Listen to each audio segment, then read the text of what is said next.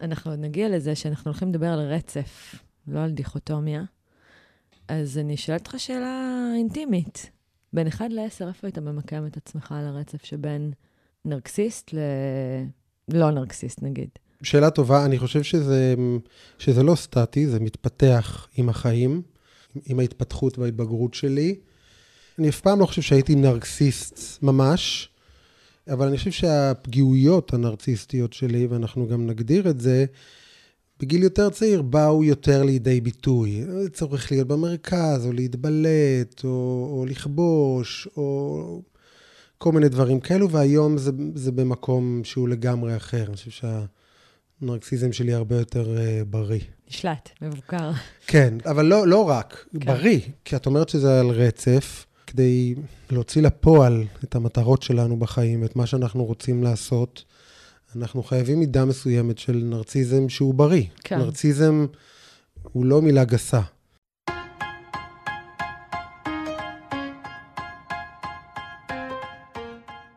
ברוכים הבאים, אני דנה רגב, מאמנת יוצרת תוכן ומרצה. בפודקאסט של מעלה בטוב אני מבקשת לאתגר פרדיגמות, קונבנציות שהסלילו אותנו אליהן, בתי כלא שנבנו במיינד שלנו ושאפשר לפרוץ, להזיז אותנו מאזור המצוינות שלנו, לחבר אותנו לאזור הגאונות.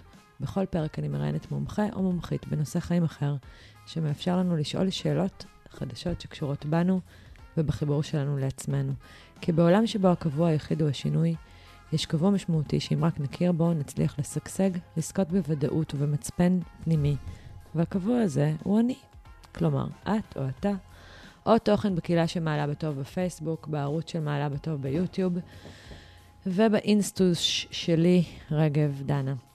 נרקיס היה בנה היחיד של נימפה, שנאנסה על ידי אל. יופיו הנדיר של נרקיס בלט מילדותו. נביא אמר לאמו שבנה יאריך ימים רק אם את עצמו לא ידע. כשהתבגר כבר נמשכו אליו בהמוניהם נערים, נערות, הוא דחה את כולם ביעירות מלאת בוז. אחת מן הנימפות שהתאהבו בו הייתה אקו. אישה עד, בעלת גוף עדיין, אבל נטלה ממנה היכולת להתבטא באופן עצמאי. למה? היא נענשה. על ידי מי? על ידי הרה. כי היא חיפתה על חברותיה הנימפות ששכבו עם זאוס, ראש האלים ובעלה הבוגדני של הרה. אקו נהגה לעכב בדברים ארוכים את הרה, עד שהנימפות הספיקו להיעלם מן השטח, והכישרון ללקוט במילים את תשומת הלב נגזל ממנה. אבל נשאר לה האומץ, והיא ניסתה לחזר אחרי נרקיס היפהפה, האדיש. אקו עקבה אחריו בסתר, חיכתה להזדמנות. יום אחד נרקיס חיפש את מלווה וקרא להם, מישהו ישנו כאן? והיא ענתה מיד, כאן. יצאה מן היער שבו הסתתרה הושיט הזרועות לבנות אל נרקיס, קחי את ידייך ממני, במוות אבחר אך ידך לעולם לא תשלוט בי. צעק נרקיס ושמע את תשובתה, תשלוט בי. אקו התחויה והמושפלת עברה לשכון במערות, בנקיקים, הלכה ונמקה מרוב צער ובושה, עד שגופה נעלם. אלת הנקם והצדק דנה את נרקיס לסבול. גם הוא מאהבה נכזבת, בתוך יער אבות כחומה שלא חדר עליו אף יצור חי, הוא מצא בריכת מעיין, חלקה וצלולה, נרקיס רחן מעליה כדי לשתות, ולראשונה ראה את פניו, והתאהב בהשתקפות מבלי להבין שהיא שלו.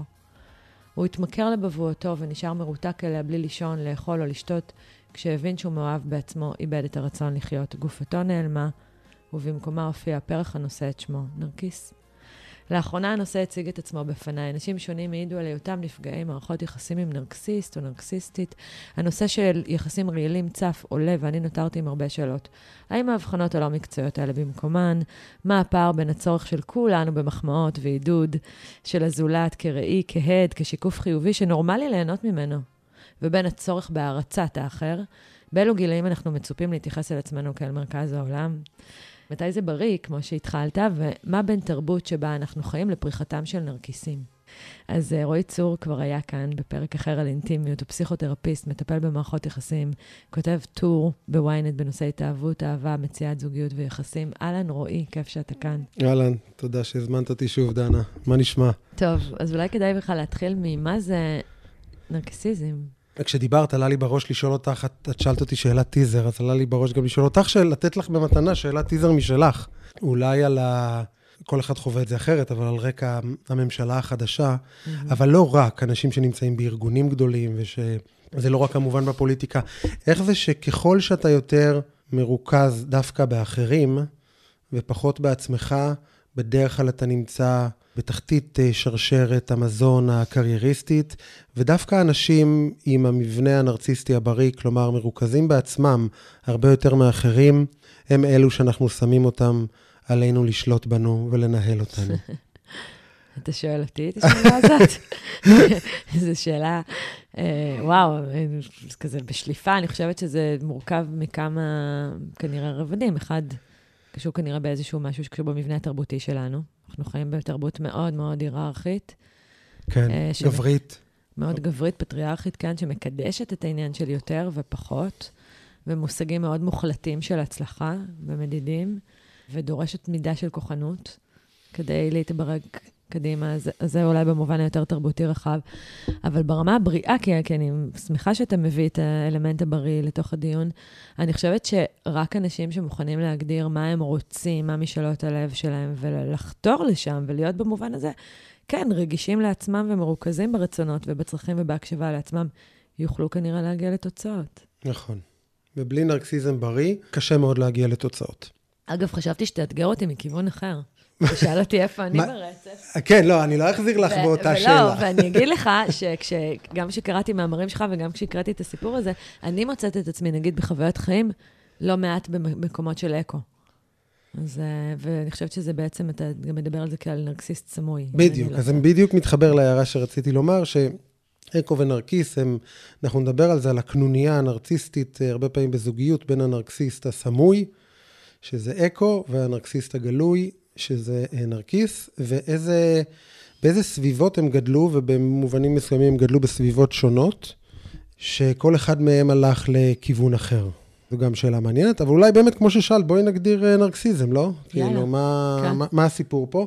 אני אעזר בספר ההבחנות הפסיכיאטרי האמריקאי, ה-DSM, כמו שהוא מוכר לנו, וננסה לראות את הקריטריונים. אז קודם כל, ביטויים תכופים של תחושת גדלות, גרנדיוזיות, חשיבות עצמית, לדוגמה, הגזמה בהישגים וכישורים, עיסוק רב בפנטזיות של הצלחה, אוקיי, מה שנקרא פנטזיות, כל יכולות אומניפוטנטיות, אמונה שהאדם הוא מיוחד וייחודי, והוא ראוי רק לאובייקטים מושלמים ומוצלחים, כתוצאה מזה שהוא מיוחד וייחודי, אז הוא גם דורש מהסביבה יחס מלכותי ומיוחד. ומועדף. ומועדף, בדיוק. יש הרבה פעמים עניין של נצלנות וחמדנות ושימוש באחר, אנחנו נדבר על זה. הפגנת יהירות והתנשאות ורברבנות, זה רלוונטי רק לנרקסיסט הגלוי. קושי לקבל ביקורת. יש, אני אוסיף על זה ממה שאני מכירה, שגם אמונה שהוא מושא לקנאה של אחרים. נכון, מאוד תחרותי. כן, וגם יש לו נטייה להתמכרות לסמים ולאלכוהול. אוקיי. יש קורלציה כזאת.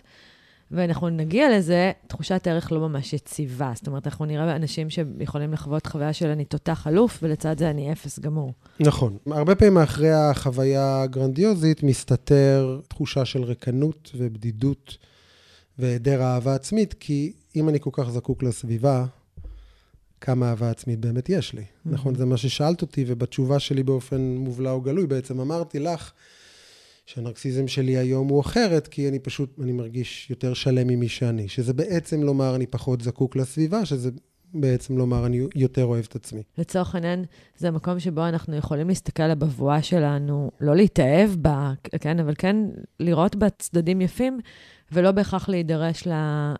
לאקו שסביבנו, זה כזה, זה מהזן הזה. נכון, ולא בהכרח להזדקק לזה שכולם יראו את זה, להביא את זה לידי ביטוי, לא להזדקק להסתיר את הצדדים הלא יפים, את מדברת הרבה על פגיעות. כן. בנרקסיזם יש תחושה מאוד גדולה בבסיס של אמרנו ריקנות, בדידות, והרגל השלישית זה בושה, המון בושה סביב מי שאני, שאני מסתיר אותה.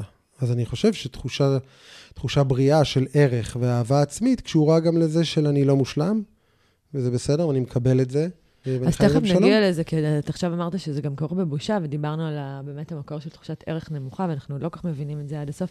אבל לפני כן, אנחנו מדברים פה על רצף. אתה הקראת עכשיו הגדרה של ה-DSM, מה שאומר שנגעת במקום שבו זה מוגדר כהפרעה. נכון. זה החלק הפתולוגי ברצף בו. אולי תספק לנו איזו תמונה של רצף יותר מעולה. שזה בדיוק מה שרציתי לומר, כי אנשים שאני עכשיו אנשים שמאזינים ואומרים, רגע, אבל יש לי פה כמה קריטריונים שאני מזהה על עצמי, זה לא אומר, זה בכלל לא אומר שמפרעתי אישיות נרציסטית. אנשים בדרך כלל נוטים להבחן את אלה של ידם. אני חי עם מישהו שעונה כמה קריטריונים כזה, לא? כן, אז יש מצב, כן. אדם שהוא באמת הפרעת אישיות נרציסטית, אני חושב ישר על דונלד טראמפ, אני תמיד נותן את הדוגמה הזו בהרצאות, הוא קלאסי, הוא כאילו במחות כפולות נפלא. אין שם באמת הרבה מודעות עצמית, כי אני מניח שלקראת הסוף התשאלי אותי, אז רואים מה עושים עם זה, ואיך עובדים עם זה, אז צריך מידה רבה של מודעות עצמית ולקיחת אחריות, כדי שנרקסיסט ייקח את עצמו לטיפול, אדם כמו דונלד טראמפ, לא ייקח את עצמו. הסיכוי הוא מאוד מאוד קטן. אז זה מתחיל באמת מנרקסיזם שהוא בריא. היכולת שלי באמת להיות בתחושה שאני ראוי, שמגיע לי, שיש לי מקום בעולם. יש הרבה אנשים שאין להם את זה, ואז זה מה שנקרא הנרקסיזם הפוך. הנרקסיזם שלהם הוא יותר סמוי, ותכף נראה איך הם מתחברים לנרקסיסטים גלויים. ואחר כך יש באמת ככל שעולים ברצף הזה נרקסיזם קצת יותר ממהיר, עד הפרעת אישיות נרציסטית. העניין של הפרעת אישיות הוא, מה שבעיקר מאפיין אותו, זה שהאדם בא להפרעת אישיות, מבחינתו, ולא רק נרציסטית, כל הפרעות אישיות, מבחינתו הוא די בסדר. כלומר, הוא לא כל כך מבין מה הסביבה, שהמכנה המשותף של האנשים, גם אם לא מחוברים, זה שכולם סובלים ממנו, הוא לא כל כך מבין מה הם רוצים ממנו. כן. הוא לא מבין למה הם לא מטפלים בעצמם.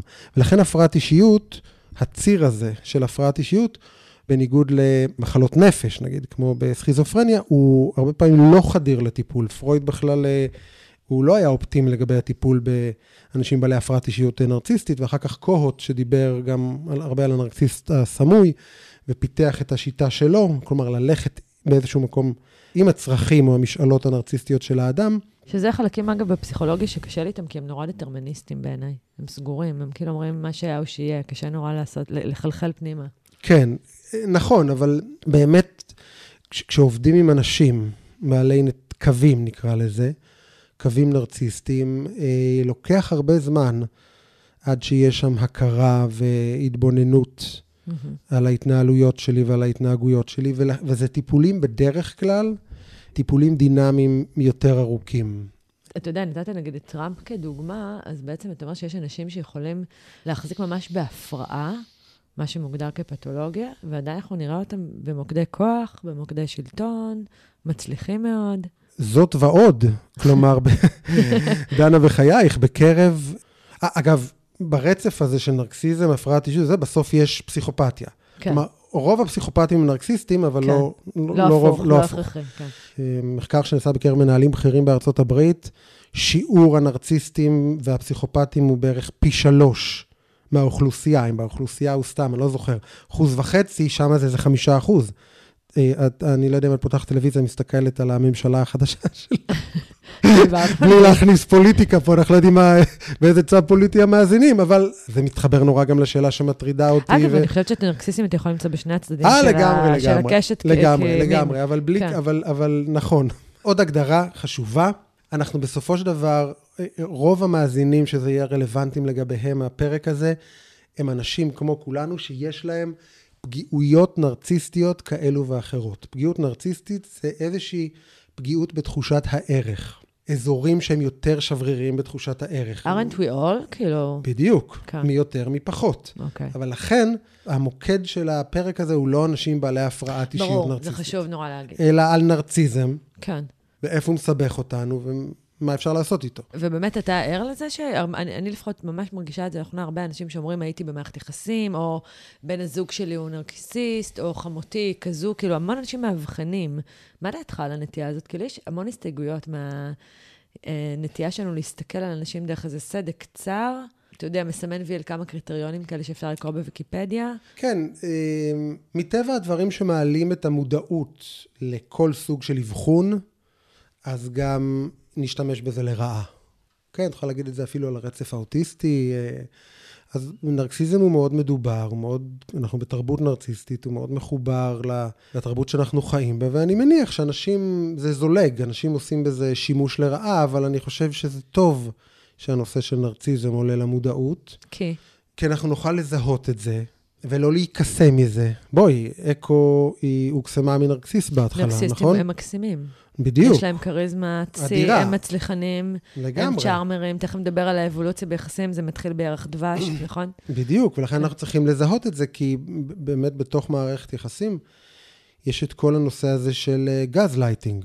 ומה זה בעצם גזלייטינג? כלומר, המקום הזה שמה הנרקסיסט עושה, הוא תוקף את החוויה של הבן זוג שלו, כלומר, אם אני מרגיש רגש מסוים מול הבן זוג שלי שהוא נרציסט, ואני אומר לעצמי, אני מרגיש ככה ומשהו קרה, ואני רוצה לדבר על זה, ואחד הדברים שאנשים הרבה פעמים שדווקא מוצאים את עצמם עם אנשים נרציסטים, זה שיש להם קושי לתקף את החוויה של עצמם, ולהגיד מה שאני מרגיש זה כנראה נכון. כן. לא תמיד, אבל זה נכון. מה שהנרקסיסט עושה, במקום לתקף, זה לתקוף את החוויה של האחר. זה חלק מהגזלייטינג. מחלש אותו ומשאיר אותו מבולבל.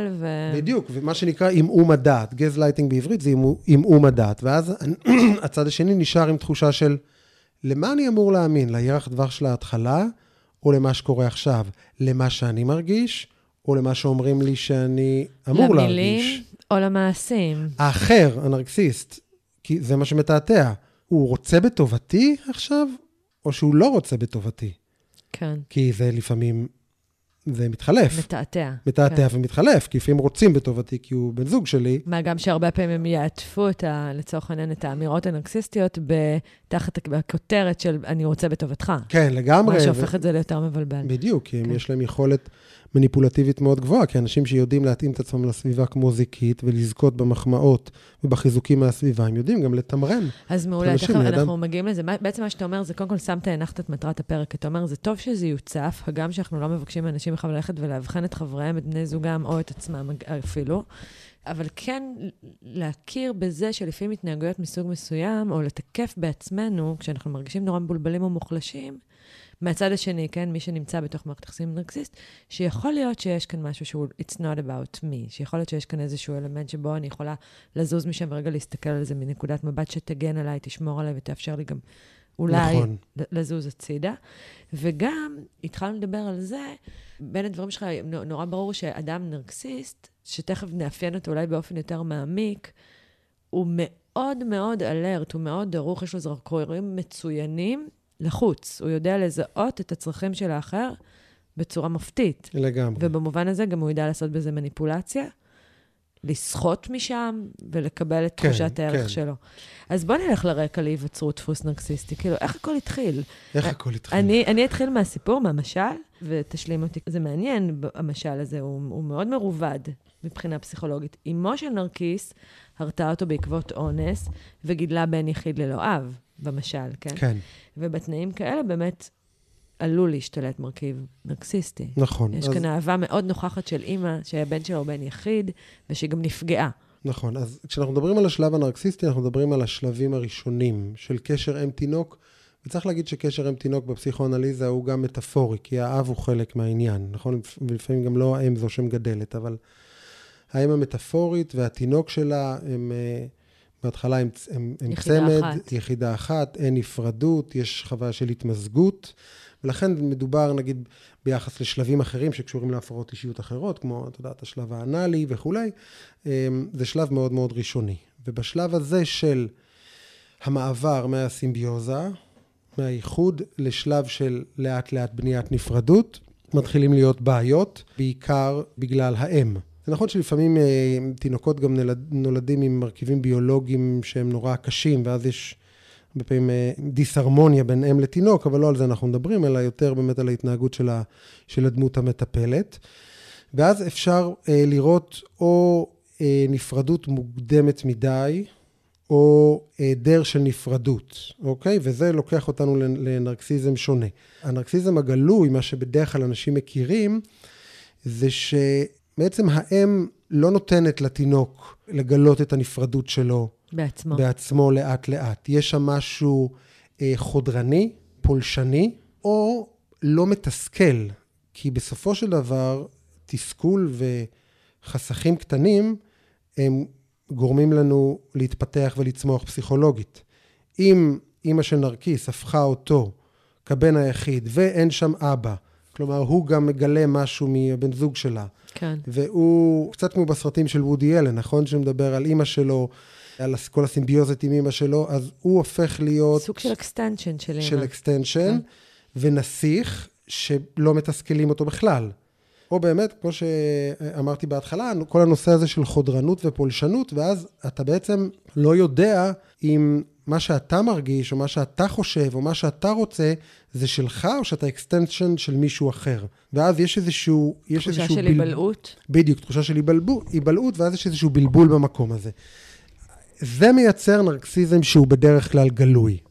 אוקיי? אנשים שאז העולם מחליף את האם. אז אתה אומר, בשלב של נפרדות... המעבר מסימביוזה, מאחדות, לנפרדות, משהו שמה מתקלקל. אז הוא מתקלקל לאחד משני הצדדים. או שהוא מתקלקל לזה שאמא נפרדת מוקדם מדי, מהר מדי, בצורה שהיא... וזה מוביל לנרקסיזם שהוא סמוי, מה שנקרא נרציסט הביישן. אוקיי. כלומר שיש שם איזושהי מידה מסוימת של הזנחה. אוקיי, ואז האדם מפצה על זה, על ידי זה שהוא הולך לעצמו פנימה. יש שם נטיות סכיזואידיות שהזכרנו עוד פעם הקודמת, יש שם הליכה פנימה. שתכף תסביר את זה, או שלחילופין, אמא לא כך נפרדת, היא ממשיכה את ה... יש לה, הפרה רוצה לנק יותר משהעגל רוצה וגם, לנק. אני יודעת מה אתה חושב, אני מכירה אותך יותר טוב ממך, וגם כמובן... שזה החלק הפולשני. נכון? חלק הפולשני. או לחילופין, החלק שמרומם, מאדיר. שהרבה פעמים הולך יחד. כן. כלומר, אוקיי. כל עוד הילד מתאים את עצמו לאם, אז הוא מועדר, כי הוא אקסטנשן שלי. כן. אם הוא חורג, הוא חוטף. ואז איך מנהלים ילדים כאלה? אשמה. אז אתה רוצה להגיד שנרקסיסט הוא סוג של מרצה? בבסיס של הדברים? זהו, שיש איזשהו פרדוקס. כי הוא הכי לא מרצה, הוא כאילו ההפך מזה. יש בו משהו מטריס, אבל תחשבי על זה כמה הוא צריך את הסביבה.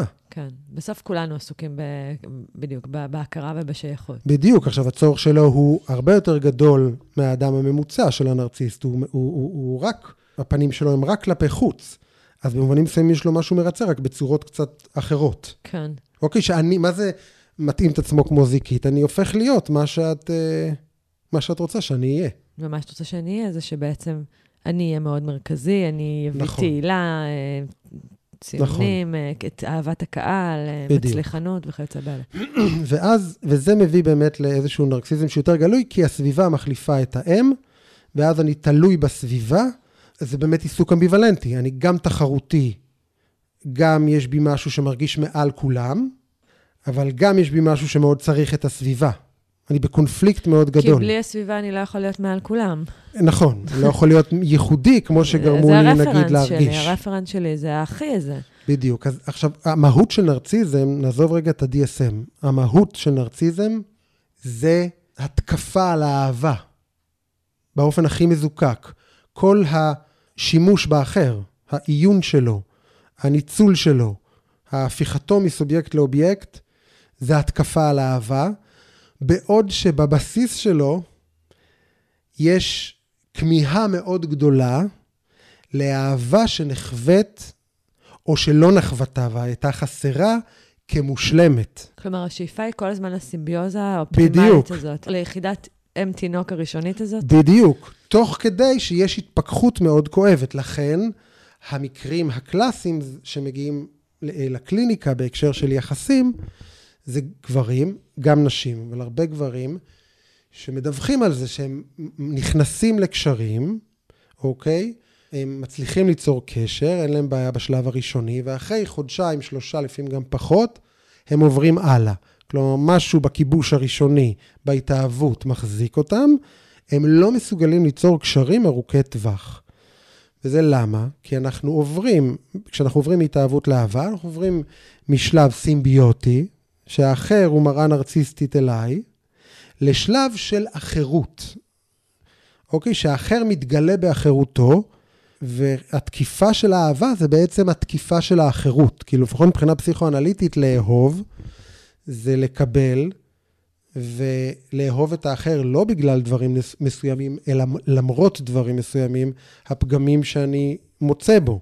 הנרציסט זה בלתי נסבל מבחינתו, כי הוא רוצה כל הזמן לחזור להרמוניה הראשונית, ולהיות תלוי בדמות שהיא לא אידיאלית, שבה התאהבתי, המאוד יפה, המאוד מוצלחת, זו פגיעה נרציסטית, ואני לא יכול לסבול אותה. כן. ואז בדרך כלל השלושה פתרונות שיש, וזה יכול להיות לא רק במערכות, בזוגיות, זה יכול להיות גם בעבודה, להיצמד לאנשים שאני עושה להם אידיאליזציה, ואני חווה אותם שהם וואו. אני יכול להגיד לך נגיד שאנשים מגיעים אליי לטיפול, אז אני בודק מה מביא אותם ואיך הם הגיעו אליי. אז אנשים שהרבה פעמים יש להם קווים נרציסטיים, הם אומרים, כי ראינו אותך בהרצאה, או כי כתבת משהו שהוא נורא יפה. עם הזמן, הם מבינים, לפעמים חלקם בהומור, שאני לא מטפל מושלם, כמו שאני כותב. בגלל זה הזמנתי אותך לכאן. עכשיו אומרים. לא, אז ההתפכחות שלך היא בשידור. כן. מה לעשות? כל אחד זה... זה מעניין מה שאתה אומר. אתה אומר שאתה מתייחס לאינדיקציות, הרי זה מקסן שאנשים הגיעו למטפל בזכות העובדה שהוא חשוף, שהוא מגיע לסוג של תהודה וכו'. כן, אבל הם לא באו בגלל שאני חשוף בהרצאה, בגלל שאני נראה להם מושלם. כאילו... לא, בגלל שאתה אוטוריטה. אני מתכוונת לזה, חשיפה במובן של אתה זוכה להרבה חשיפה. נכון, אבל יש שם גם עניינים של אז בטח אני מושלם, אני אפתור להם את הבעיה, אני מרצה, או אני מטפל יותר טוב מאחרים, והרי ברור שיש מטפלים נחבאים על הכלים שלא מרצים ולא כותבים, ומטפלים נפלאים.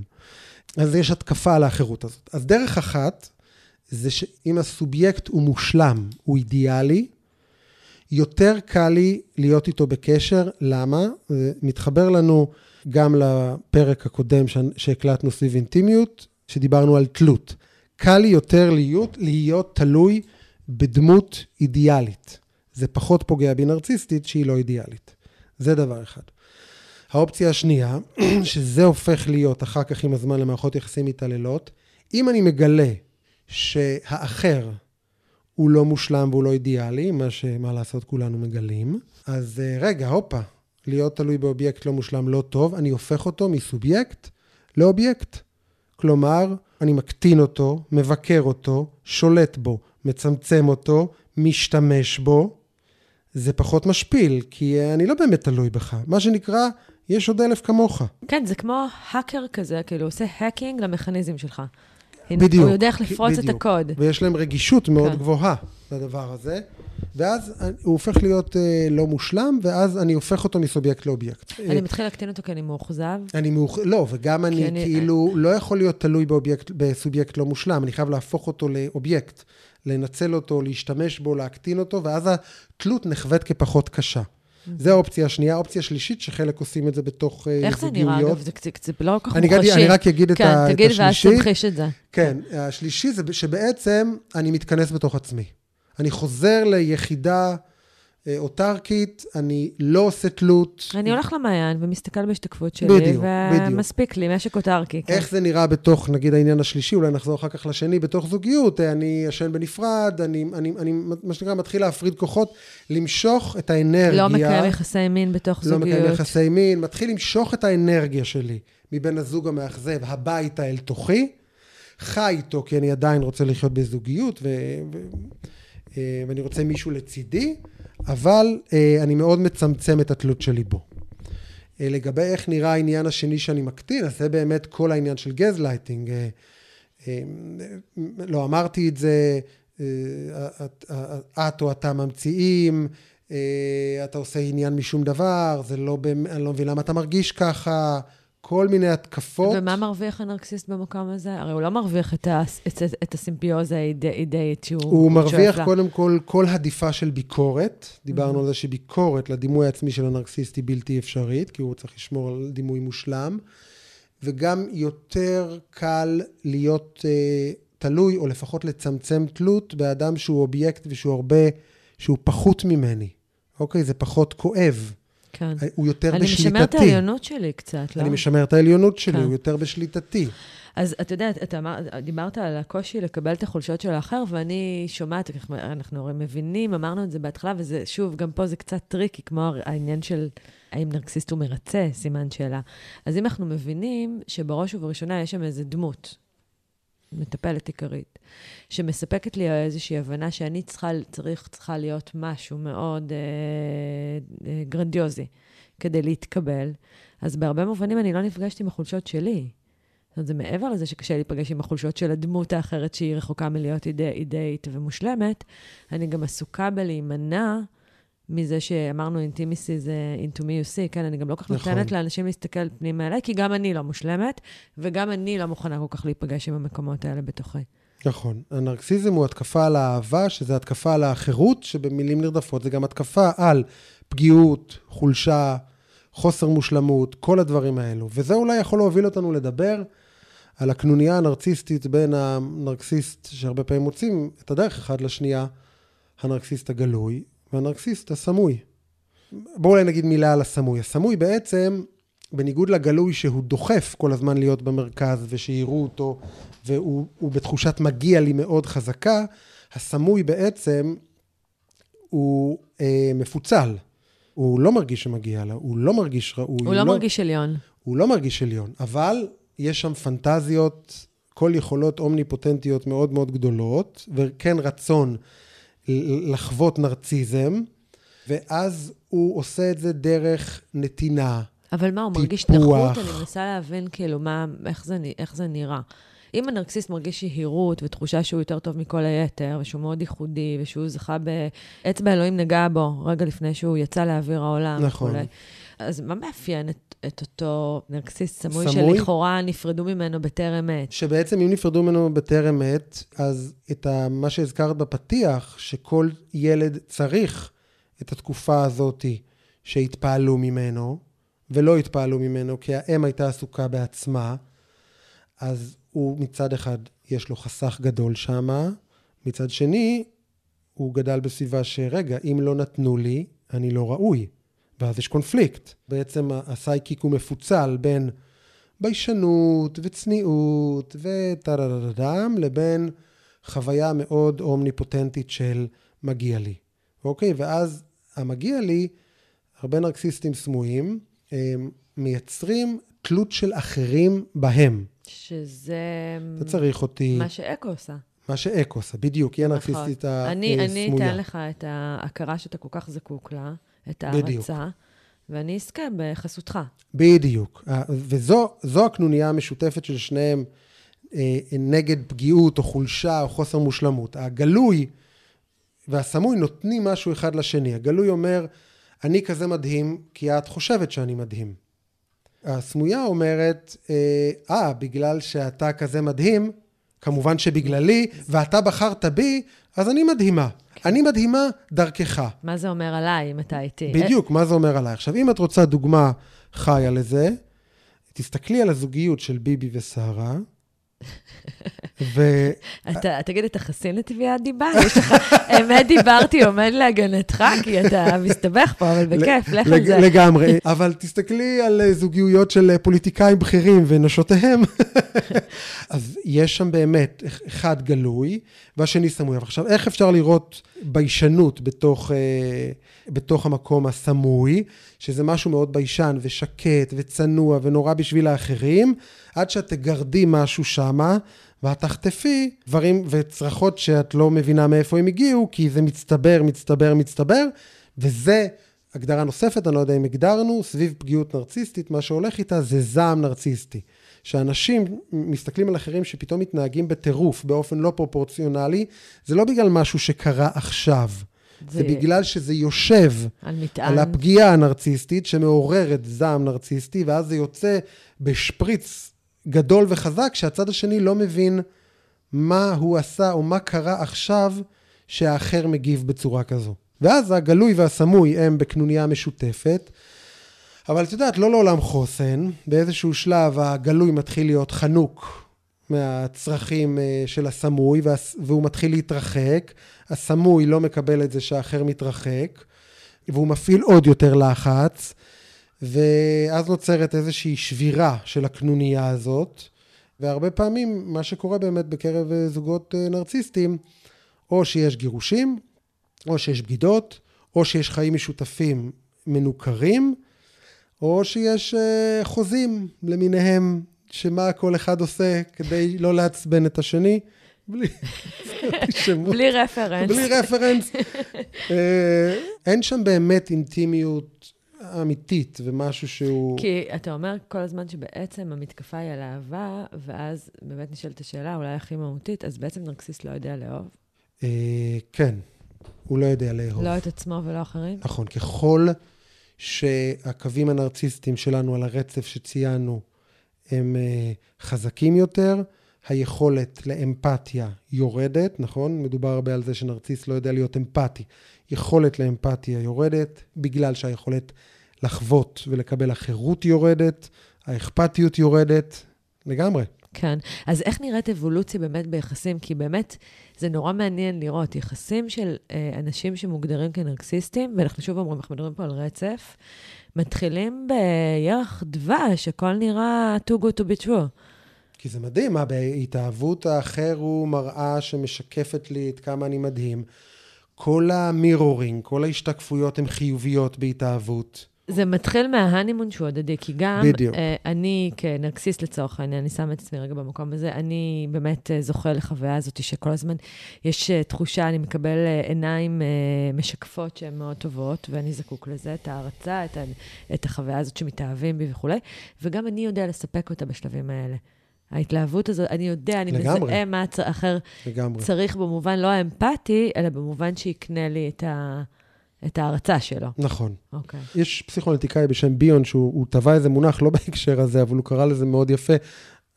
את יכולה גם לחשוב על זה בהקשר של מה קורה שחוזרים מחופשה לחיים. הוא קרא לזה להירצח אל החיים. אז בפרפרזה זה להירצח חזק, להירצח אל הזוגיות. אוקיי, כלומר, ואני פוגש הרבה זוגות כאלו בקליניקה, שזה נגמר ההנימון, לא בהכרח שהם רק נרציסטים, כן?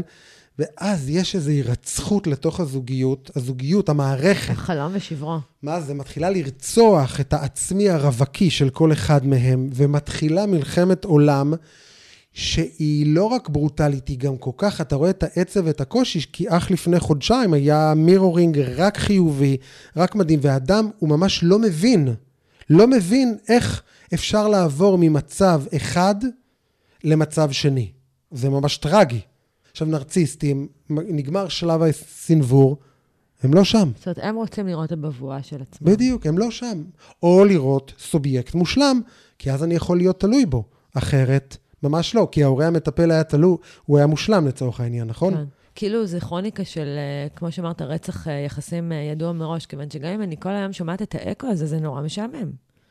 או רואה את עצמי, זאת אומרת, יש משהו נורא משעמם, לא מתפתח. נכון, אבל אני לא חושב שטראמפ משעמם אותו, שמעריצים אותו, מאדירים אותו. תסתכלי, אדם כמו טראמפ שהוא באמת הפרעת אישיות. אגב, באיזה נוחות אתה מאבחן? מעניין אותי, אני כאילו מתחברת למה שאתה אומר, אבל כאילו, איך אתה יודע לחתום שזה חן? אני חושב אני עושה קטגוריה, אבל תחלקי את הרצף הזה לשלוש נקודות. יש אדם שהוא כאילו, אתה יודע, קצת נרציסט, יש לו קווים נרציסטיים, אתה רואה את זה, לפעמים זה נחמד, אתה יודע, אחד כזה מהחבר'ה, שכל סבבה. באמצע יש מישהו שהוא טיפוס, שאתה קולט כבר שהוא טיפוס, ויש לו משהו, יש שם איזו צרימה, לפעמים לטוב ולרע. ואחר כך, כשאתה ממש ממשיך עד הסוף, ואתה נתקל בהפרעת אישיות, אז זה מעבר לטיפוס. כלומר, טראמפ הוא לא רק טיפוס, הוא טיפוס מאוד בעייתי. הבן אדם משתלח בכתבים ששואלים אותו שאלות לכאורה ביקורתיות. הוא פיטר על ימין ועל שמאל אנשים שלא אמרו לו אמן. כלומר, הוא יכול לעבוד רק עם אקו. וזה כבר סימנים של הפרעות אישיות. של פתולוגיה. כן. ויש הרבה אנשים שהם טיפוסים נרציסטיים, אוקיי? אז דיברנו על ראש הממשלה שלנו, אז אוקיי, אז צריך להיות יותר זהיר האם יש שם הפרעת אישיות או לא, לא בטוח, כי הוא בסך הכל מצליח לעבוד עם אנשים אחרים, אולי הוא פתוח לשונויות ולאחרות, אבל באותה נשימה, אם את שואלת אנשים, או אני מסתכלת על מערכות היחסים של ראש הממשלה, אז כולם בסופו של דבר אומרים, הוא השתמש בי ואיך שהוא זרק אותי, ובאמת המון אנשים לא אוהבים אותו, או כאילו הוא לא מצליח, הוא לא הצליח ליצור לעצמו בריתות עם אנשים מאוד קרובים. שזה, אוקיי. אז זאת אינדיקציה לבריאות, נגיד, כשיש לי מערכות יחסים אינטימיות לאורך זמן, שאנשים... בוודאי, היכולת שלי להיות בקשרים, לשמר קשרים, להסתכל על האחר כסובייקט, לא רק להשתמש בו ולהמשיך הלאה, ואת יכולה להגיד שזה טוב שיש אגב לכל מנהיג קצת נטיות פרנואידיות. מה זה בעצם פרנויה? זה בדיוק... דריכות מסכנה. בדיוק, כאילו, אני לא עושה תלות, אני כאילו, מה שנקרא, איפה הקאץ', איפה אתה בא לסדר אותי, איפה אתה... עכשיו, ראש הממשלה שלנו הוא חד מאוד פוליטית, אוקיי? והוא מאוד מיומן, בגלל אותם תכונות שגם מסבכות אותו. הטוב והרע, הם יושבים יחד. אתה יודע, אבל נגיד, אם אני כבר הולכת על הדוגמה שלך, של ראש הממשלה שלנו ושל טראמפ, אז בכל זאת יש להם קהלים. לגמרי. אם אתה רואה את זה, למה אחרים, כאילו, מה, אתה יודע, מה מגדיר קהל? אוי, שאלה מצוינת. איך הצלחתי למשוך אותך לשדה הפוליטי, דנה? תחזיר אותי. אגב, מאוד קל לי להימשך על זה. תחזיר אותי חזרה. הנרציסט יודע, בגלל העניין הזה של התקפה של אהבה, וקצת פרנויה, הוא יודע, המנהיג הנרציסט, יודע לאגד סביבו את כל מי שמרגיש מפוחד, יופי של... מקופח. תחושת ערך לא מבוססת. בדיוק, ולאסוף אותו... גם, על זה הוא יפרוט, זה יהיה הקמפיין. בדיוק, סביב זה שהוא מציל ומגן עליו מפני תרצי היטלר היהודים, היטלר היה גם פסיכופת וכמובן נרציסט גדול, ואם זה בארץ, סביב האליטה השמאלנית. אתה יודע, זה באמת מוביל לשאלה, אתה יודע, שמדברים על מערכת יחסים בין גבר לאישה, רומנטית, ומדברים על נרקסיסט אחד בתוכה, מספרים כמה נורא קשה, נורא קשה לסיים מערכת יחסים כזאת. עד כדי ממש מסע של הלוך חזור. כי יש שמה... תהליכים, אתה יודעת, הנרציסטים לא פראיירים. הם לא רק יבקרו ויקטינו, איך שהאחר יתרחק too much, הם יחזרו. שאלת אותי, בדיוק, הם יפציצו אותך באהבה ויקרבו אותך. ואז ירחיקו אותך, כי שאלת אותי למה להרחיק ולהקטין, זה כדי לשמור על מרחק ביטחון באינטימיות, שלא יהיה לי קרוב מדי, כי זה חונק אותי. כן. נרקסיסטים תמיד שומרים על דלתות פתוחות. זה חונק אותי, אבל אם אתה תתרחק יותר מדי, אני, לא מתאים לי, אני בודד. אז אני אקטין ואפציץ באהבה, אקטין ואפציץ באהבה. יש מה שנקרא התיקון המני, נכון? גבר מכה את אשתו, אחר כך הוא מביא לפרחים, מה שנקרא אחת-אחת. נמחק. לא צריך לקחת אחריות, לא צריך לעשות עיבוד של מה שהיה. קרי פרחים, נמחק. אז הנה, אנחנו חוזרים לאבולוציה של יחסים. אז אמרנו ירח דבש, ואז יש אכזבה, ואז כשאנחנו רואים אכזבה, אז אנחנו נראה עוד טיפולים בשתיקה, נכון? נרקסיסטים נוטים לזה. גם הדבר הזה. שזה סוג של פאסיב אגרסיב מאוד קשה, מאוד קשוח, או לחילופין התפרצויות זעם. נכון, נכון. כל הרפרטואר את יכולה לפגוש שם, כל משהו... ואז באמת, וטוב שעמדת על זה, יש את השלב באמת שבו אנחנו מזהים, שהם מזהים כבר את ה... אובייקט במרכאות מתרחק, והם מתחילים לייצר שוב התקרבות. הם שוב לוכדים אותו לתוך אותה מלכודת. נכון, נכון. כדי שהוא לא ילך ו... אגב, אחרי שהיה איזשהו גם שלב שלא נגענו בו, ניקור, שזה סוג של הנישה, באמת כמו להפסיק יחסי מין ביחסים, נכון? זה כן, ממש הנישה כן, שמתקיימת. כן, כן, ואפשר אולי להגיד באמת משהו על יחסי מין בתוך זוגיות של אנשים נרציזם, אז גברים יכולים להפוך להיות באמת, גם גברים, גם נשים, למנוע יחסי מין, סביב ניקור וקור, אימפוטנציה או שפיכה מוקדמת, כאיזשהו ביטוי לזה של, אני לא רוצה להיות פה. אני רוצה לסיים את זה מהר, או שאני לא יכול להיות פה בכלל, או איזשהו מסר של הגוף לחוויה יותר רגשית. וואו. אצל נשים קושי להיחדר. תחשבי על אינטימיות, על אחדות, כל מה שדיברנו על סימביוזה, אז הקושי להיחדר, יש בזה איזושהי חוויה של פולשנית והתמסרות מאוד מאוד גדולה, אז יכול להיות שם איזשהו מקום שהוא יותר קר, והוא לא מאפשר, הוא לא נכנס לתוך יחסים אינטימיים. כמו כל דבר, זה תמיד יבוא לידי ביטוי ביחסי המין, אבל בטח בתוך זוגיות נרציסטיות, שהרבה פעמים לא מקיימים יחסי מין, או לפעמים להפך, אין שום חיבור רגשי, ריחוק וזה, נפגשים פעם ב, ואז יחסי המין, הנה דוגמה טובה איך לשמור על התשוקה. לא להיות באינטימיות בכלל, פעם ב, חדרים נפרדים, פעם ב להיפגש, יוצא אחלה סקס. זה יכול להיות גם הפוך לגמרי. כאילו סוג של כאן. אתה יודעת איך זה, פעם שמעתי משפט מאוד יפה בפסיכולוג. אני חושב שלא משנה מי יבוא מולך, הוא יכול לצאת נרקסיסט תחת הבחנתך. תשמעי, יש מישהו שיגיד כשהוא שומע את זה, כל הפוסל במומו פוסל, אבל לא, בסדר. בבקשה, הוכחנתי. לא, אבל לא, או אני, לא, התכוונתי לעצמי, דנה. בפסיכולוגיה, כמו ברפואה, אין תמיד ואין אף פעם. אם מישהו אומר, אבל זה לא, אין, אנחנו מדברים פה על קווים כלליים. לא מדע, לא מדויק. לא, זה לא מדע, בוודאי שטיפול זה לא מדע או מדויק. כן, ברור. אנחנו שמים כאן קווים.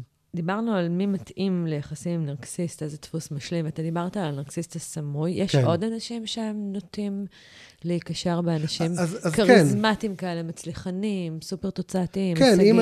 אז כן, אז אם גדלתי באמת, וזה קצת מתכתב עם הסמויים, אבל גדלתי במקום שאני, הפעילו אותי מאשמה, ואני יודע מאוד לרצות, אז אני מתאים לנרציס גלוי, כי אני כבר יש לי אפרטוס, יש לי מתקן פנימי, שיודע לשים את עצמו בצד, לא להקשיב לקול הפנימי שלו, ולהיות מופעל על ידי אשמה. זה קלאסי לאנשים שהם נרציסטים או פסיכופטים, זה כאילו כמו כפפה ליד. אתה יודע לשים את הצרכים שלי לפני הצרכים שלך, כלומר, הנרציסט אומר את זה, הוא מזהה את זה. אתה כבר מבושל, אני בלב הכי מתכוון להאשים, אתה מרגיש אשם.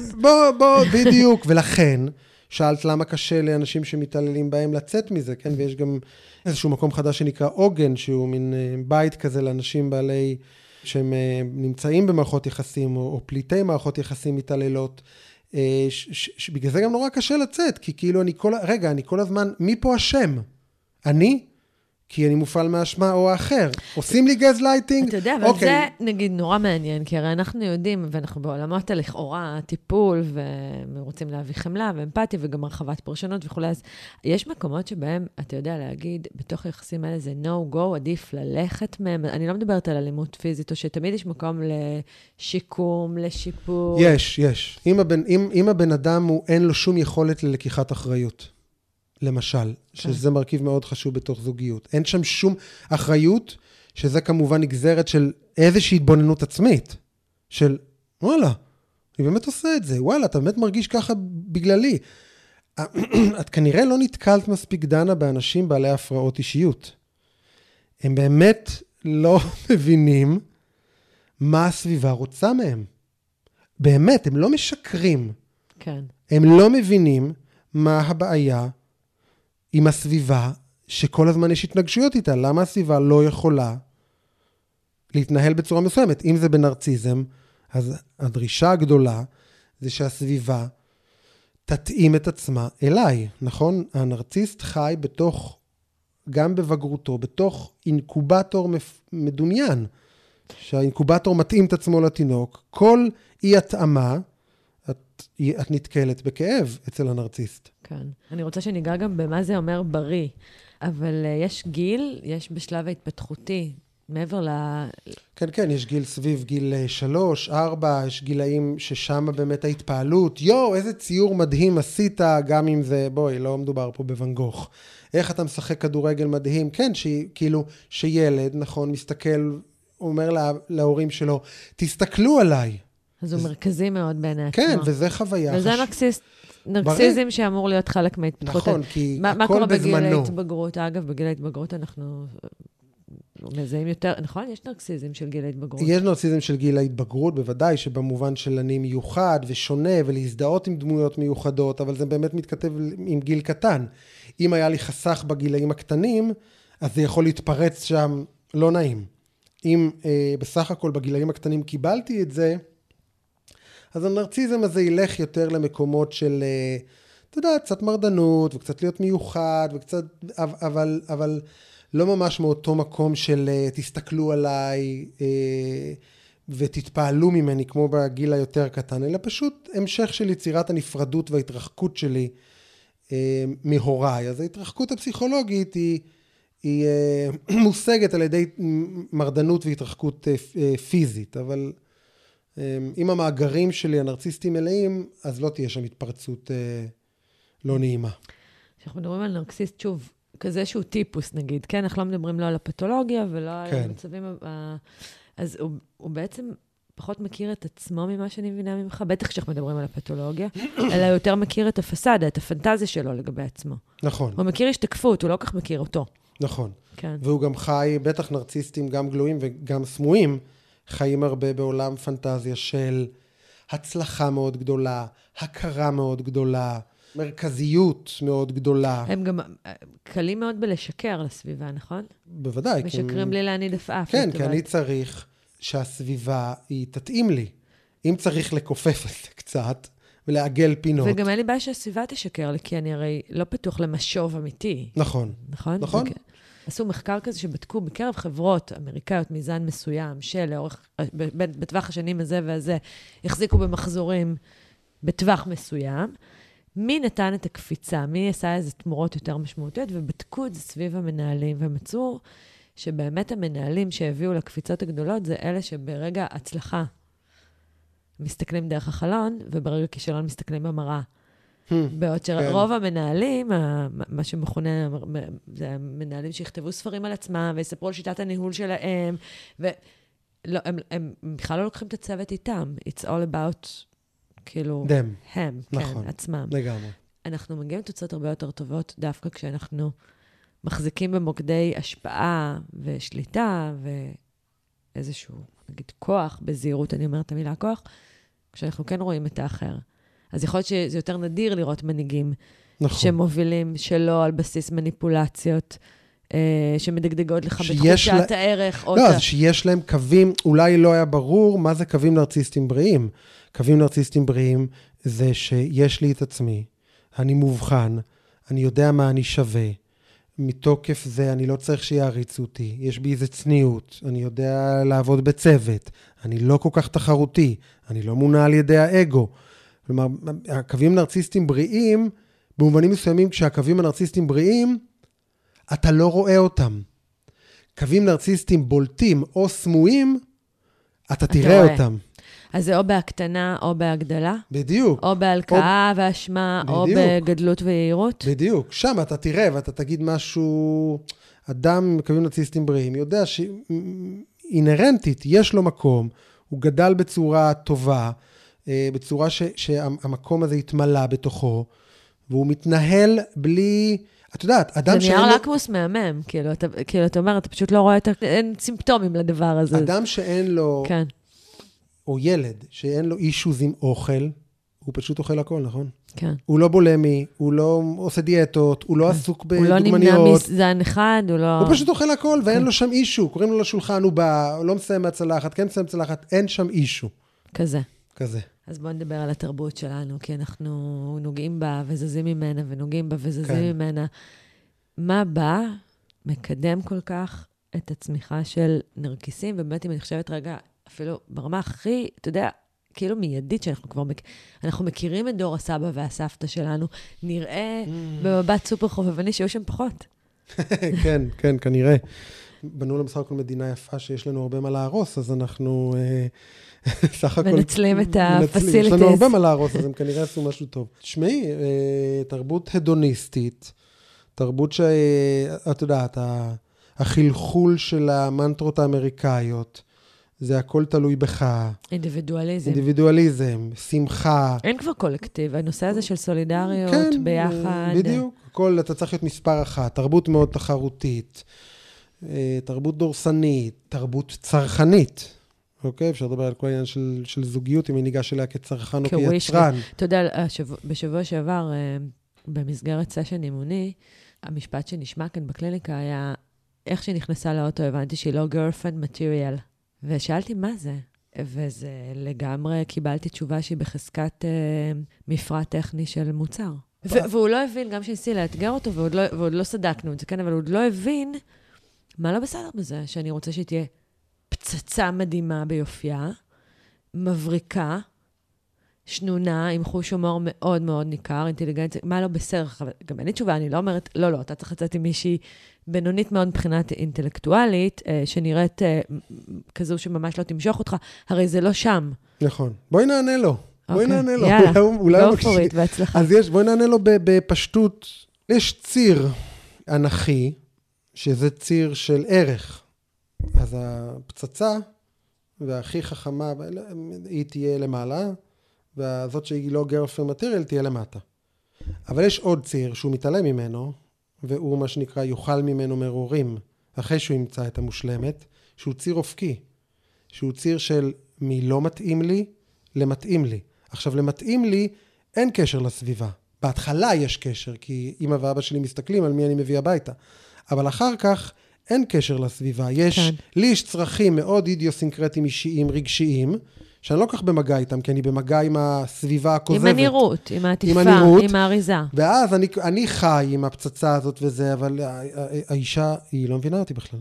או היא בכלל לא, היא לא חמה בכלל. אז באמת בשיח, אתה אומר ציר אנכי ואופקי, ואני חייבת להגיד לך שאני מאוד עוסקת כאן בפודקאסט, גם במושגים האלה, כי הם מושגים מאוד אדלריאנים, שמדברים באמת על ציר אנכי כציר מאוד תחרותי, שבו תחושת הערך שלנו מתבססת בעיקר על החוץ, מיקוד שליטה חיצוני, הציונים שלי, הקידום שלי, מה שאומרים עליי, מה שכותבים עליי בעיתון, כמה חברים יש לי בפייסבוק, כמה כסף יש לי בבנק, וכיוצא באלה. ובציר הזה, אומר אדלר, אנחנו רואים שפה ביקורתית, תחושת ניכור, יש מקום אחד לאדם על שלב בסולם. אני רואה בעיקר את מי שמעליי, ויש שרשרת מאוד ארוכה של אנשים שאני מרגיש נחות כשאני מולם, תחושה של יראת כבוד, ומתחתה יש את האנשים שאני בז להם או מלגלג להם. כמעט אין מקום שבו אני מרגיש בין שווים, כן. שזאת חוויה מאוד מנוכרת ובודדה. והוא יגיד, כאן מתחילה הנאירוזה החברתית. והציר השני זה הציר האופקי, שוב, זה ייצוג מאוד מאוד הרמטי, מן הסתם על הגרף הזה לכולנו, יש קומבינציה של ערכים מציר X ומציר Y, אבל כרגע אנחנו שמים שתי אסטרטגיות ברמה מאוד מאוד קיצונית. והוא אומר, הקוטב השני זה באמת התפתחות שלי ביחס אליי, ופה אנחנו נראה ציר אופקי, שם אנחנו נראה אותי, משווה אליי במרכאות, איך אני רצתי לפני שנה, כמה אני רצה היום, מה הציון שלי במתמטיקה במבחן האחרון, לעומת המבחן הקודם, ושם יגיד לנו אדלר, אנחנו רואים בריאות נפשית, שם אנחנו עדיין נתפתח, למי שחושש שבלי המנוע התחרותי הוא ייעצר לאיזו סטגנציה, אנחנו עדיין נתפתח, אבל פה האחרים יהפכו להיות מורי הדרך שלי, אנשים שיכולים לעורר את ההשראה שלי, אנחנו על ציר אופקי, כולנו עומדים ביחד, אנחנו לא צריכים, אין בינינו שום פער, אנחנו שוויונים, והם יכולים להפוך להיות האנשים שאיתם אני משתפת פעולה. שם נראה סולידריות. אני אגיד, כי אני חושבת שהפרק הזה, הגם שהוא לא מדבר על זה, מאוד מתכתב עם זה, כשאנחנו נוגעים בתרבות, שהתרבות שאנחנו חיים בה לקחה באמת לסייסים את האלמנט האנכי, which means נאירוזה, חברתית עם כל מה שמשתמע מזה, וכן, אנחנו חיים בחברה שיש לה הרבה מאוד סימפטומים מחלתיים, כמו דיכאון, כמו חרדה. מצטערת לבאס, עדיין אני מאמינה שאפשר לשנות, כל אחד את עצמו. ואני אגיד גם שגם הפרק שעשינו פה על צעדים לקטים מאוד מתכתב עם זה, כיוון שהוא בא להגיד, האנושות היא לא קופית במהות שלה, וההיררכיה הנוקשה הזאת היא לא הכרחית, והאנושות דווקא התחילה ממקום מאוד מאוד שטוח ושוויוני, וצעדים לקטים מספקים לנו איזושהי הצצה, לא מתוך איזו רומנטיזציה, אנחנו לא נחזור להיות, לי ולך אין סיכוי כזה, אבל אנחנו כן יכולים להבין מה קורה כשהם מכניסים לתוך העולמות שלנו. היררכיה, אנחנו מכניסים המון סטרס. נכון, ציפיות מעצמנו. ואז אנחנו באמת רואים את החוויה של, השגתי הכל, אשתי פצצה, הבית מדהים, אני מחזיק ב... אני טראמפ. יש לי, אני שולט על האימפריה שעדיין... טראמפ ונשותיו. ואני לא בן אדם מאושר בהכרח, או שאני לא מרגיש מלא בתוכי. כשעבדתי לפרק הזה, זיהיתי מקומות שבהם כן יש בי את הסממנים האלה של אקו. שנחמד לי שאנשים שסביבי הם מסוימים, שזה מספר עליי משהו, באיזה מיליה אני נמצאת וכו'. אני חושבת שהיום אני פחות ופחות מתייחסת לזה כאל אינדיקטור, אבל אני חושבת שהיו תקופות בחיים שלי שסימנתי את זה כ... זה מספר עליי סיפור, באיזה סוג של חברה אני נמצאת, איזה משלחי יד חברים שלי מחזיקים, דברים מהסוג הזה. אבל עשית אינטגרציה, יש לך עוד חלקים, פיתחת עוד חלקים, המקום הזה לא תופס את כל ה... אני מנסה להגיד שזה נורא חמקמה, כי הרי אף אחד מאיתנו לא אומר, עכשיו אנחנו צריכים למצוא את עצמנו בקרב אנשים שהם לא מאתגרים אותנו, לא מעניינים אותנו, עוסקים במקצועות חזרתיים וחסרי עניין. זה לא הסיפור. הסיפור הוא מאיפה המוטיבציה שלי מגיעה, האם החברים שלי נבחנים בנראות שלהם ובסטטוס סימבול שלהם, או ש... יש לי איתם באמת יחסים של אינטימיות, הם נמצאים שם בשבילי וכיוצא בהם. נכון, מי שרוצה לקרוא על זה, אני חושב שוויניקוט מאוד, הוא באמת טבע את הביטויים עצמי אמיתי ועצמי כוזב, שהוא טבע אותם, הוא התכוון בעצם כוזב במובן של סביבתי, ואמיתי במובן של פנימי, והוא לא הסתכל על זה כדיכוטומיה, אמיתי יותר טוב מכוזב, הוא לא. כאילו, ההגדרות שלו הרבה פעמים נראות נורא... דיכוטומיות. וויניקוט הוא כאילו השלמה הארצי של המטפלים. אנשים נורא אוהבים אותו, כאילו, הם טובה דיה, וזה, הוא היה הרבה הרבה יותר ממזרי ומורכב ממה שנקרא.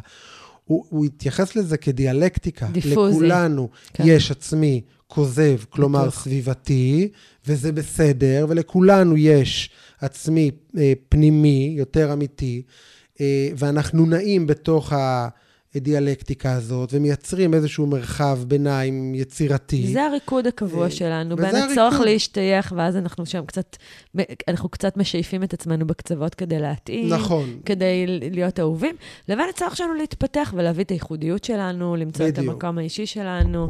אם בן אדם יבוא אלינו ויגיד, אני רוצה שלא יהיה אכפת לי ממה שאנשים אומרים. טוב, שיהיה לך בהצלחה. Impossible mission. כאילו, אתה בן אדם, לא? כן. אם תהיה חתול, אולי פחות. זאב, עובד. בדיוק. אמרנו בסוף שנשאל את השאלה, אז מה עושים עם זה? אז מה באמת, אם מה תרצה שמאזינים יצאו, מה עושים עם הסיפור הזה שאנחנו חיים בתרבות הזאת? יש בינינו הרבה מאוד אנשים שכנראה לוקים במרכאות, בחלקים, נגיד, במדדים גבוהים על הרצף הנרקיסיסטי. איך להימנע, מה לראות, למה לשים לב, אם אני נגועה באלמנטים כאלה, איך אני יכולה אולי להפחית אותם ולזכות ברווח שאני אפילו עוד לא מכירה. נכון, נכון. טוב, אז בואי נעשה סיכום, אז באמת דיברנו על נרקסיזם כהתקפה על אהבה, התקפה על החירות, התקפה על אמפתיה, מתוקף זה איזשהו קושי להיות בתוך מערכות יחסים, אני חושב שהתשובה של מה עושים עם זה, אוקיי, היא קשורה גם לעצמי וגם לסביבה, ואז בעניין של הסביבה אולי תופתעים ממה שאני אומר. אבל לגבי עצמי באמת, היכולת להפוך את האהבה הנרציסטית המזויפת הזאת לאהבה עצמית אמיתית, במובן של לאהוב את עצמי ולקבל את עצמי וללמוד אהבה אמיתית, וזה עושים לא, כמו שלא לומדים שחייה בהתכתבות, עושים את זה בתוך יחסים, להיות בקבוצות טיפוליות, להיות בטיפול, לנסות להיות בתוך קשרים רומנטיים, כאילו להיאבק שם עם כל הקושי, אולי לא לוותר מהר, ללמוד אהבה על כל מה שזה אומר. שהיא מכילה גם אכזבות. היא מכילה גם אכזבות, ובאמת, ושיפוטיות וביקורת וחולשות, וכל הרפרטואר האנושי, ולדעת שנרקסיזם הוא נורא מפוצל, אתה איתי, אתה בעדי, מושלם, פגום, בושה, אידיאליזציה, להפסיק לראות את העולם כמקום שהוא מפוצל ויותר אפור. ללמוד לחיות עם אפורים. זה עובר בעבודה טיפולית דרך התאבלות, דרך אבל, להשתחרר מהצורך ביחס מלכותי, באשליה של פיצויים. הרבה נרציסטים מדברים על, בעקבות טראומות שהם עברו, הם כל הזמן חיים באיזו אשליה שהעולם צריך לפצות אותם על משהו. זה עבודת אבל לא פשוטה. בגלל זה נרציזם, העבודה איתו היא יותר ארוכה. אבל עכשיו לגבי סביבה, וזה אולי תופתעי, אני חושב שכל הדיון הנרקסיזם מעלה את השאלה באמת, וזה גם מתחבר אולי דיברנו עליו גם בפודקאסט הקודם, שדיברנו על אינטימיות, כמה... וזה מקום של סלחנות כלפי עצמי. עד כמה אינטימיות מתאימה לי, ובאיזה צורה. האם כולם צריכים להיות נשואים ובאהבה מדהימה לבן הזוג שלהם, ובזוגיות נורא מוצלחת? אולי יש כאלו שבעקבות הנרציזם שלהם, והקושי להיות ביחסים, בוחרים אפילו להיות לבד, או להיות ביחסים פתוחים, או להיות בכל מיני תבניות אחרות, ולשאול, אני חושב שאדם צריך לשאול את עצמו, ולא רק להגיד, שאדם מאזין, כן. להגיד, אני נרציסט, והנה קשה לי, ופה ושם וזה. וזה היעד שאני צריך להגיע אליו, לא. כן, יש... לא להכריח. One size doesn't fit all. ולמצוא סביבות, אוקיי, אפרופו נרציזם וסביבה, וויניקוט, למצוא סביבות, שהן אומנם גם מאתגרות אותנו, אבל גם קצת מתאימות את עצמם. לנו, יופי של כיוון. כי אחרת... אם אני אכנס בקיר, כן. אני ארגיש... אנחנו נגיד את זה, אולי אני אדהד את זה חזרה, זאת אומרת, בכולנו יש מהכל. שוב, אנחנו לא מדברים בעולמות של פתולוגיות כרגע, הפרעות והבחנות. אבל בכולנו יש מהכל, יש לנו קצת מרצה וקצת נרקסיסט, ויש לנו קצת נמנע, ויש לנו קצת מפחד, ויש לנו הרבה מלא תשוקה ומשתוקק, ויש לנו רצון להתפתח, ויש לנו רצון שאוהבו אותנו, יש לנו באמת הכל מהכל. והשאלה היא שאלת אחד מינונים, ובתוך התמהיל הזה, אנחנו באמת וואן פייס ייחודי, שווה באמת שנכיר מה יתאים לנו, לא מהמקום שהעולם אמור להסתדר לפינו, בדיוק. אלא איך אני יכול למצוא את המקום שבו אני נותן לעצמי את הסטינג הכי טוב להתפתחות משמעותית. נכון, ואז אם יש איזשהו נרציס שהוא מקשיב לנו, והוא בעצמי האמיתי שלו אומר, תכלס, יותר מתאים לי לחיות לבד, ואני לא בודד, יש לי את עצמי, במקום שאני אהיה נשוי לרופאה הפצצה, וכולם יגידו מדהים, ואני אלך לישון איתה אחרי כמה שנים, ואני אגיד, אין לי כוח אליה, אין לי כוח לשמוע מה היא אומרת, בא לי שהיא תעוף מפה, ואני אסבול. מעניין. אבל זה מעניין שלקחת את זה לשם, כיוון שאני באמת, כשאני עובדת עם אנשים שאני מזהה בלי להבחן שהם נמצאים איפשהו גבוה ברצף הזה, באמת העבודה שלי איתם היא בעיקר בצורה מאוד עדינה על בניית אינטימיות, גם שהמטרות שלהם הן סופר עסקיות, ואנחנו אומרים, אתה תגיע למטרות שאתה רוצה בצורה כנראה טובה יותר, דרך זה שאנחנו נראה שיש לך גם חבר ששומע אותך ברגעים הקשים שלך. נכון. ואנחנו עובדים על זה, ומצחיק הוא שהמציאות גם תומכת בהקשרים האלה, עם תוצאות KPI וכיוצא נכון. באלה. ואולי עוד מילה באמת על תהליכים עם אנשים עם קווים נרציסטיים. אני חושב שהמשמעות הגדולה היא להשאיר אותם בקשר בין אישים עם אדם שמלווה אותם, ואז מתפתחת התלות, ואז לראות איך הם תוקפים את התלות הזאת ולשקף להם אותה. כן. כלומר, זה לפעמים החוויה הטיפולית בשבילם היא הרבה יותר משמעותית. היא כבר מודלינג לחיים עצמם. בדיוק, נגיד מהתוכן או מהתובנות. כן. להראות להם איך הם תוקפים את מה שהם מקבלים ממי שהם עובדים איתו. מעניין. טוב, רועי, כרגיל ממש מעניין איתך. גם איתך, דנה, תודה. אני מקווה לכם, אני מקווה שנהנתם בנימה אישית בפרקי הפודקאסט האלה, מושקע זמן, מחשבה, משאבים רבים, בניסיון לזקק ערך משמעותי, לאפשר למידה, הגמשת תודעה וכלים מעשיים. השיתופים שלכם, המלצות ברשתות החברתיות, ההודעות המרגשות שלכם על תמורות אמיתיות בחייכם, כל אלה, הם שכר משמעותי עבורי, אני מודה לכם מקרב לב.